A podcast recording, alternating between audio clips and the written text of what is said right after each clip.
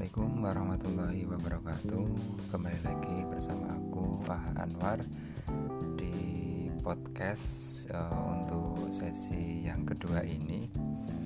Untuk sesi yang kedua ini aku mau menyambung gitu ya Menyambung yang uh, sesi pertama Di mana sesi pertama kemarin aku membahas soal Memperkenalkan soal channel-channelku gitu ya Termasuk media sosialku uh, Di mana Eh, media-media sosialku itu memang apa namanya aku fungsikan gitu ya. Aku fungsikan sebagai semacam album kayak gitu. Jadi me, kayak mendokumentasikan gitu ya mendokumentasikan atau menyimpan berbagai macam uh, sharing-sharing aku misalnya sharing pengalaman termasuk apa namanya tulisan-tulisanku tentang perasaan kayak gitu ya ya termasuk juga kalau kayak di blog itu ada beberapa so soal pendapat-pendapat aku kayak gitu ya pendapat-pendapat aku yang itu memang apa ya aku namai sebagai jurnal gitu. Cuman itu bukan jurnal gitu ya. Kalau jurnal itu kan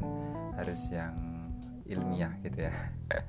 Cuman lebih banyak ke apa pendapat aku gitu ya. Pendapat aku atau opini aku eh, soal-soal uh, ya uh, menanggapi isu-isu yang sedang berkembang kayak itu itu ada di blog aku aha jurnal gitu ya aha jurnal wordpress.com itu ada ada apa namanya tulisan-tulisanku tentang ya tadilah uh, pendapat-pendapat aku mengenai isu-isu yang berkembang gitu.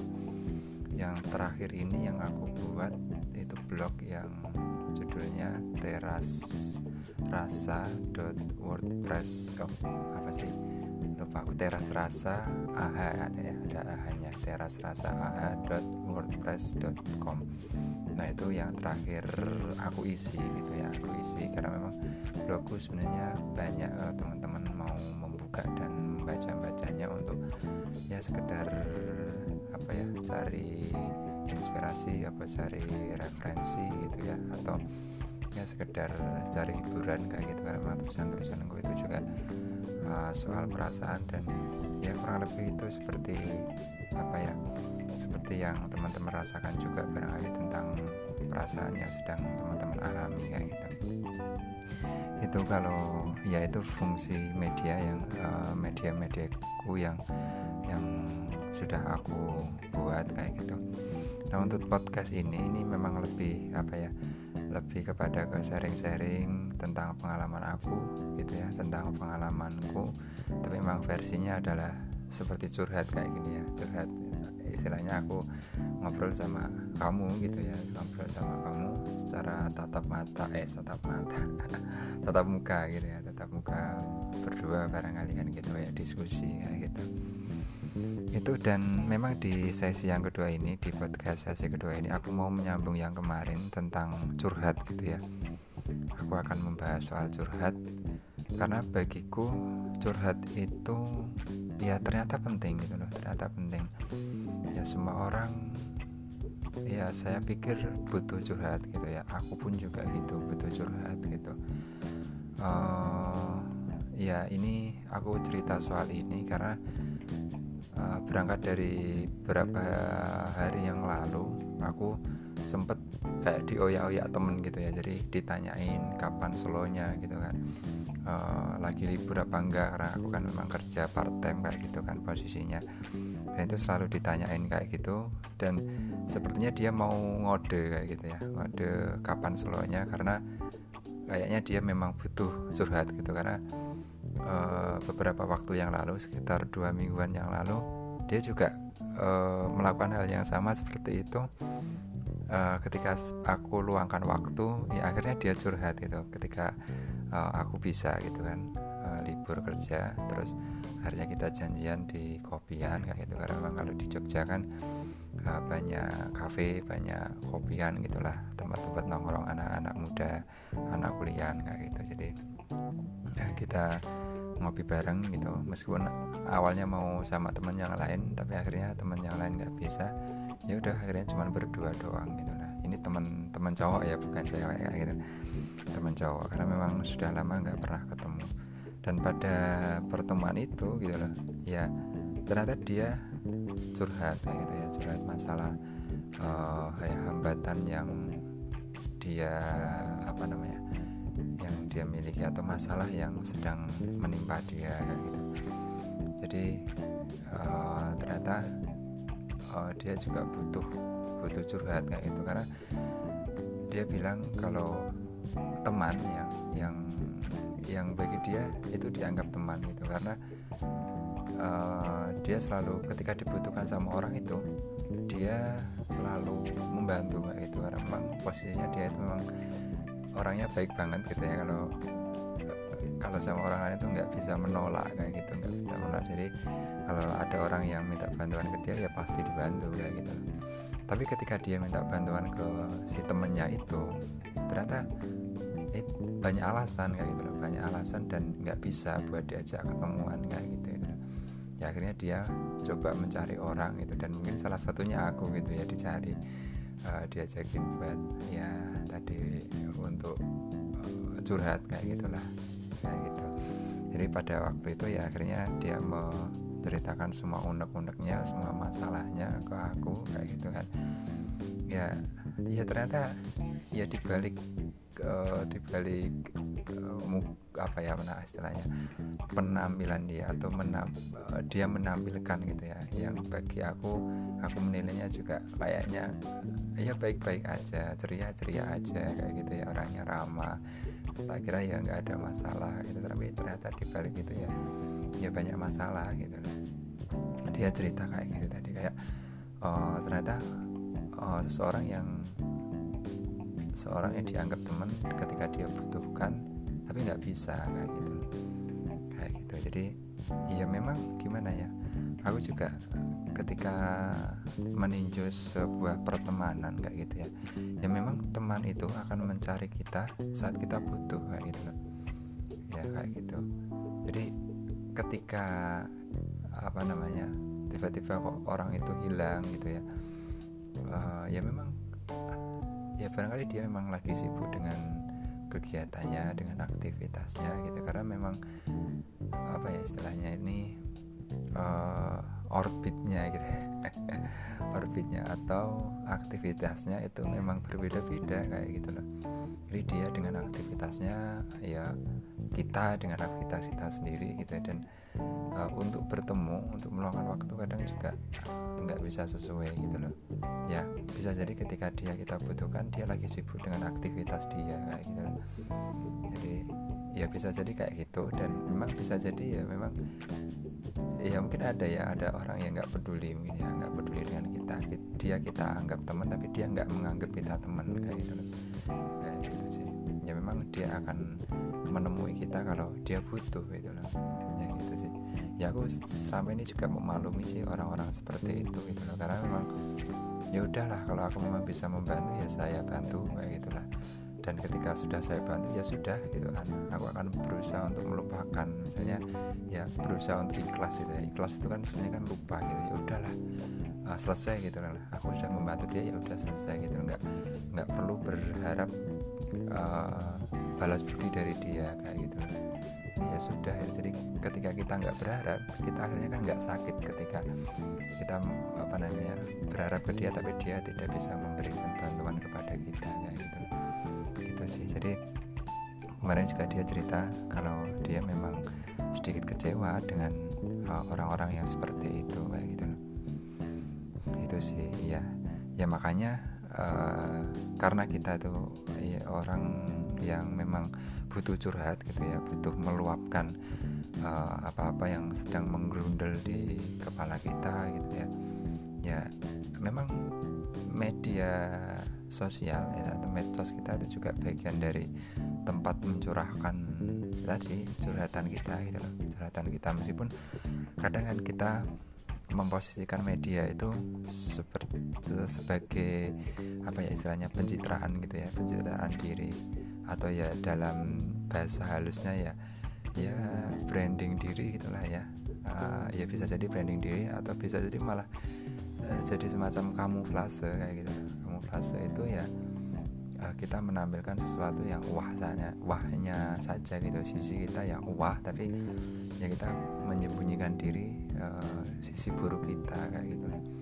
Itu memang kadang ya ya akhirnya ya itu tadi media akan menjadi bahan pamer aja gitu loh. Nggak bisa menjadi uh, istilahnya obat gitu ya obat bagi diri kita sendiri aku juga uh, ya semua orang kan juga memang butuh apa ya butuh dipuji butuh diapresiasi. Kadang kita menampilkan prestasi-prestasi kita atau ya mungkin apa ya uh, bisa bisa jalan ke mana ke mana itu kita upload di situ ya memang ya setidaknya ya memang biar tadi biar dapat like dapat apa ya apresiasi dari orang lain dan itu memang membuat setidaknya memang bisa membuat kita berarti kayak gitu nah tapi aku juga berusaha untuk memanfaatkan media sosialku buat ya tadi ajang curhat gitulah ya untuk ya memang mungkin sedikit banyak ada isinya keluhan-keluhan kayak gitu. Tapi ya ya. Itu akhirnya aku pikir bisa menjadi buat bahan sharing kayak gitu. Karena uh, apa yang aku rasakan itu bisa jadi juga teman-teman rasakan juga gitu loh. Jadi nanti teman-teman bisa menanggapi bisa komen kayak gitu loh. Jadi kita bisa menemukan solusi atau memecahkan sebuah masalah bareng-bareng gitu bisa kayak gitu juga gitu. Gitu sih ya. Ini uh, aku akan coba membahas soal curhat kayak gitu ya curhat itu memang curhat itu ternyata memang kebutuhan gitu ya kebutuhan bagi kita semua gitu. Karena memang kita memang banyak masalah dan dengan curhat itu kita bisa meringankan perasaan kita gitu loh. Kita jadi plong kita jadi lega kayak gitu loh. Meskipun kadang juga apa ya nggak dapat solusi gitu ya tapi setidaknya itu lebih meringankan perasaan gitu ya. Ya kadang kita kan curhat ke seseorang itu kan kadang nggak perlu apa nggak perlu nasihat ya nggak perlu solusi dari dia gitu. Kita cuman pengen untuk didengarkan saja gitu. Jadi kita bisa menceritakan semuanya gitu ke dia gitu. Uh, dia nggak perlu ngasih solusi itu nggak apa-apa yang penting dia bisa mendengarkan gitu.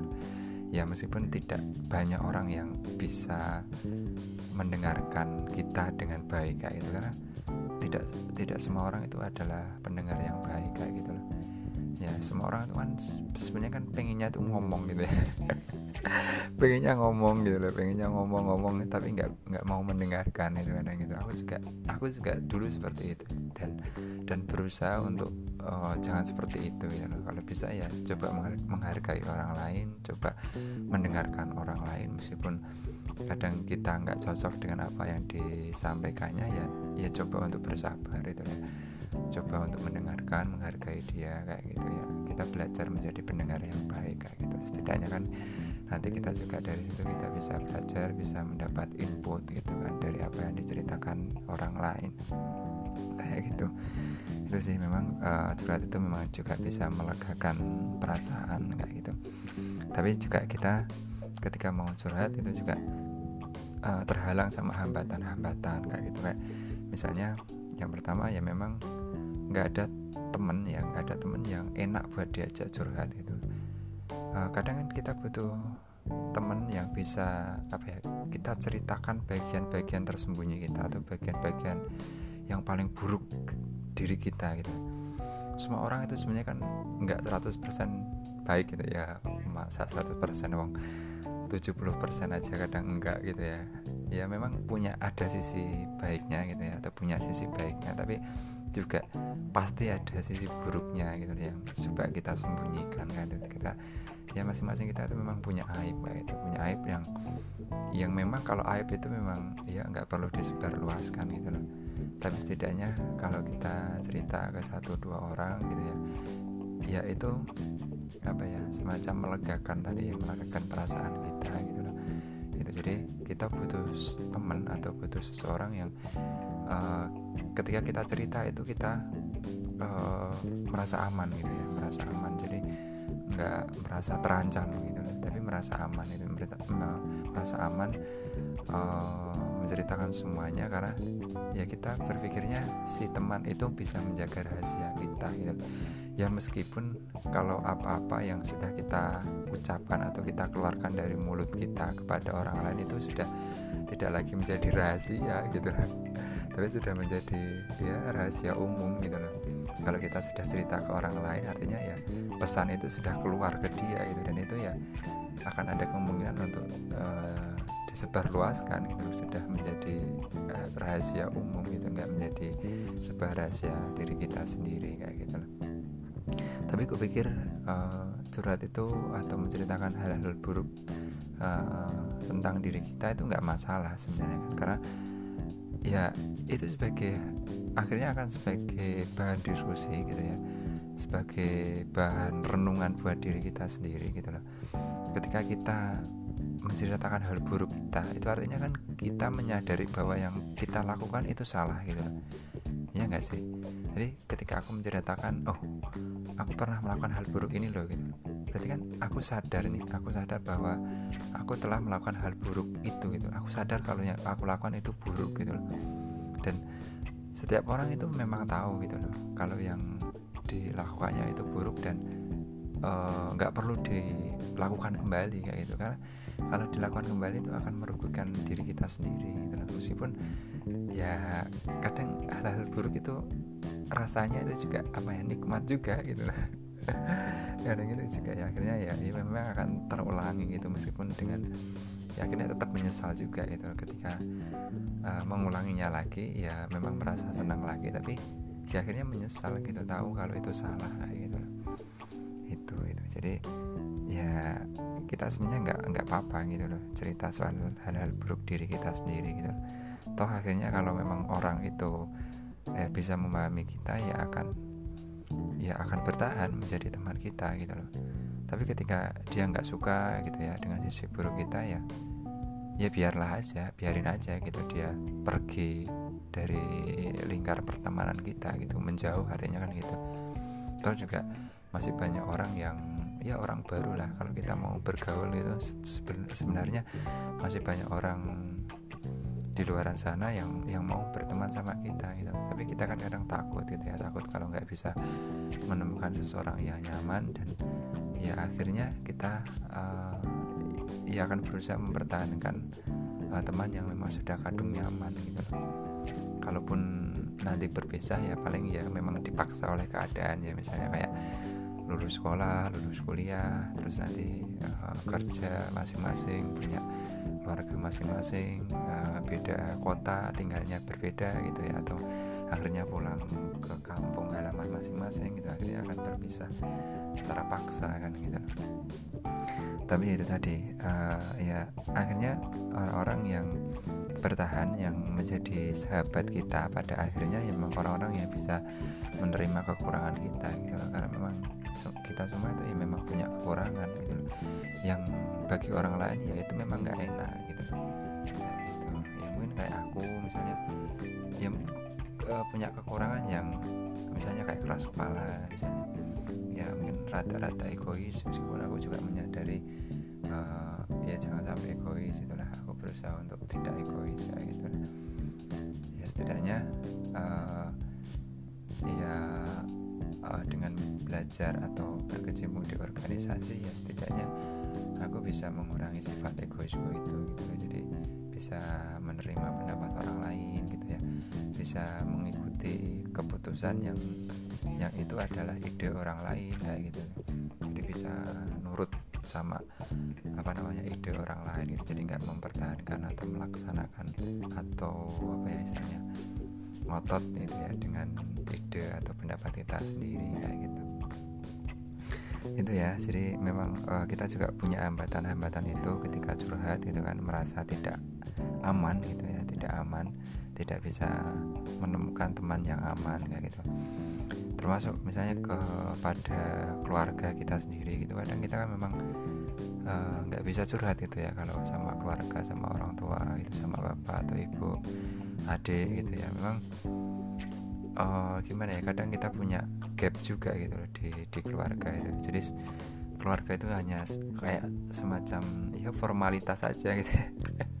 formalitas artinya ya hubungan antara ya orang tua dan anak gitu. tapi kadang orang tua nggak bisa memahami posisi anaknya gitu ya. Atau mungkin anak juga nggak bisa memahami posisi orang tuanya karena memang usianya beda gitu loh. Usianya beda dan zamannya juga beda kayak gitu jadi kadang orang tua juga nggak bisa memahami kita. Ya akhirnya kita nggak bisa uh, nyaman gitu ya. Nggak bisa nyaman untuk curhat kepada orang tua kayak gitu terus kemudian kita uh, ya mungkin kita juga nggak punya orang dekat gitu ya orang dekat. Artinya kadang di usia-usia remaja di usia-usia yang ya mungkin seperti aku juga itu juga sudah apa ya butuh gitu ya butuh seseorang yang uh, aku sebut ya kekasih ya gitulah ya kekasih atau pasangan gitu ya. Yang itu yang aku pikir itu nyaman gitu ya nyaman untuk diajak uh, curhat atau diajak sharing diajak diskusi gitu lah jadi butuh ada seseorang yang bisa memahami aku kayak gitu loh. Karena ya ternyata itu juga uh, bagian dari kebutuhan gitu loh. Kebutuhan uh, di usia-usia seperti aku itu juga butuh untuk me, apa ya menyalurkan gitu ya menyalurkan kasih sayang kayak gitu ya termasuk uh, butuh juga mendapatkan perhatian dari orang lain gitu ya mendapatkan kasih sayang dari orang lain kayak gitu. Ya ternyata butuh seperti itu gitu. Aku butuh butuh seperti itu juga gitu. Ya ya mungkin memang itu juga bagian dari perkembangan apa ya perkembangan usia perkembangan perasaan kayak gitu ya. Dan uh, kebutuhan-kebutuhan seperti itu ya ternyata memang ya ya memang aku butuhkan kayak gitu jadi kadang mungkin teman-teman yang memang belum punya pacar gitu ya atau belum dipertemukan dengan orang yang ya sama-sama saling menyukai saling mencintai itu kadang ya ya mungkin stres juga gitu ya mungkin hampa juga gitu loh. Jadi butuh butuh mencurahkan kasih sayang tapi uh, tidak bisa menemukan gitu ya menemukan uh, seseorang itu gitu tapi ya ya percayalah bahwa setiap kita itu ya pada akhirnya akan ya akan dipertemukan dengan orang-orang yang yang apa ya yang suka sama kita yang butuh sama kita gitu loh. Itu sih ya. Ya mungkin kita mungkin uh, kalau uh, posisinya sekarang kita lagi sendiri gitu ya mungkin kita akan iri sama uh, ya mereka-mereka yang sudah pasangan eh, sudah punya pasangan kayak gitu ya oh kelihatannya kok mesra gitu ya. Kelihatannya kok membahagiakan. Mereka bisa saling uh, bertukar pikiran bisa curhat kayak gitu ya. Kayaknya kok membahagiakan kayak gitu. Ya memang sih. Memang ya mungkin bagi mereka-mereka yang ya gimana ya uh, good looking gitu ya good looking itu kayaknya memang ya lebih mudah untuk mendapatkan pasangan atau pacar kayak gitu atau kekasih kayak gitu. Tapi bagi orang-orang yang biasa saja atau ya mungkin di bawah standar gitu mukanya ya sedang-sedang saja gitu ya. Jadi ya ya kadang uh, mungkin sulit gitu ya sulit untuk mendapatkan kekasih atau pacar kayak gitu. Tapi ya ya asal kita apa ya menjaga tetap menjadi orang yang yang baik, yang bisa diandalkan, yang ramah gitu ya, yang terbuka dengan teman-teman, suka membantu gitu. Ya saya yakin tetap akan ada gitu, akan ada orang yang yang menyukai kita kayak gitu. Ya karena pada akhirnya uh, seseorang itu juga nggak sekedar nyari nyari tampang aja gitu tapi juga butuh kenyamanan kayak gitu ya sebuah kenyamanan uh, dan kenyamanan itu juga apa ya uh, lebih lebih melanggengkan kayak gitu daripada sekedar tampang kayak gitu. Karena ya pada akhirnya orang-orang yang berumah tangga itu akan mencari seseorang yang ya, dianggapnya nyaman kayak gitu dianggapnya nyaman bukan bukan sekedar hanya ya good, good looking kayak gitu loh. Itu sih. Jadi saya pikir ya teman-teman yang mungkin sekarang lagi sendiri ya ya bersabar saja gitu loh bersabar saja. Toh saya yakin juga teman-teman juga punya sahabat gitu loh. Kalau teman-teman memang orangnya humble ya bisa bergaul bisa diandalkan lucu misalnya kayak gitu ya lucu. Jadi di, di lingkungan pertemanan kalian atau di lingkar pertemanan kalian ya kalian cukup menghibur gitu. Saya yakin juga temennya banyak gitu loh. Dan aku pikir juga ya temen itu adalah orang yang sudah nyaman ya sudah nyaman sama kita gitu loh. Dan temen itu juga boleh kok ya boleh kok dijadikan pasangan kok gitu ya mungkin kalian uh, selama ini temenan gitu. Ya kan bisa aja tuh dari temenan bisa dinaikkan apa namanya statusnya gitu ya atau levelnya dinaikkan sebagai seperti eh, apa menjadi gitu ya. Menjadi ya misalnya berkekasih itu ya nggak apa-apa gitu. Ya nanti juga uh, setelah berkekasih kalian juga bisa kok berumah tangga gitu. Kan nggak ada salahnya teman teman sendiri atau sahabat sendiri dijadikan pasangan hidup kan juga nggak apa-apa gitu loh nggak ada masalah gitu. Atau kalian juga sudah saling nyaman sudah saling membahagiakan kan gitu. Itu sih.